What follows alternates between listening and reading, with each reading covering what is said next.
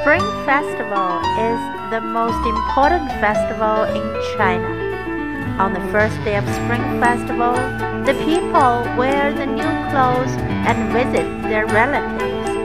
They greet each other for good luck and give the red pocket money to children. Everyone enjoys Spring Festival.